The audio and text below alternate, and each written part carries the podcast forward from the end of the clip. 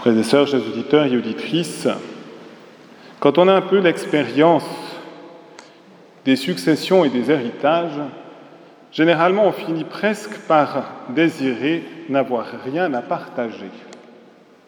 Même si nous devrions avoir aussi un peu de reconnaissance à l'égard de ceux qui ont pu nous léguer quelques biens pour nous aider à vivre, mais c'est vrai que souvent, trop souvent, eh bien, les héritages sont source de conflits et d'épreuves supplémentaires pour les familles. Or, ici, dans l'évangile d'aujourd'hui, nous voyons un homme qui semble tout à fait dans son droit légitime venir vers Jésus en disant Maître, dis à mon frère de partager avec moi notre héritage.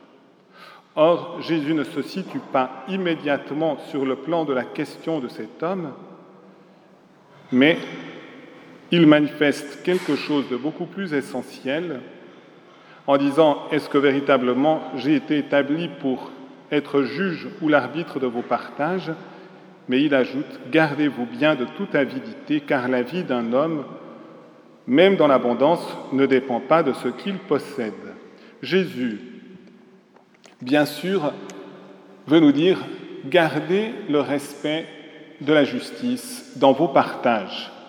Mais pour garder ce respect de la justice, eh bien, il est absolument nécessaire de vous préserver de toute âpreté au gain et que vous puissiez ainsi cultiver dans votre cœur la vertu de libéralité.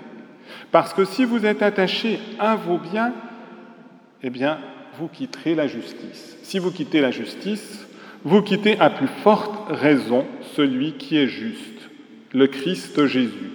Et en effet, Jésus nous invite encore à une mesure plus grande, non seulement à respecter la justice humaine, mais de respecter encore plus profondément le dessein de Dieu. Et le dessein de Dieu, c'est que notre cœur, comme le disait le verset de l'Alléluia, notre cœur reste pauvre pour accueillir le royaume des cieux et donc demeurer attaché à la personne même de Jésus.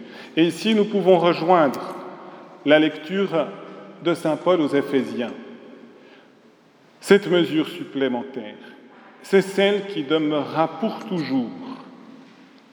C'est ce Dieu riche en miséricorde qui veut se communiquer à nous. C'est celui qui nous donne la vie dans le Christ. C'est celui qui nous donne le salut. C'est celui qui nous ressuscite. C'est celui qui nous pardonne nos péchés. C'est celui dont l'abondance de la grâce dépasse toute mesure humaine et terrestre.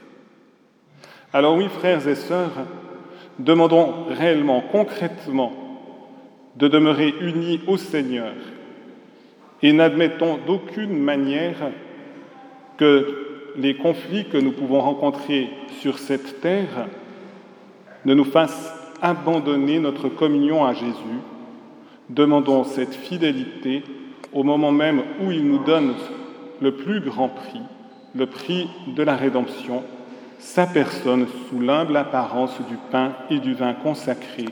Amen.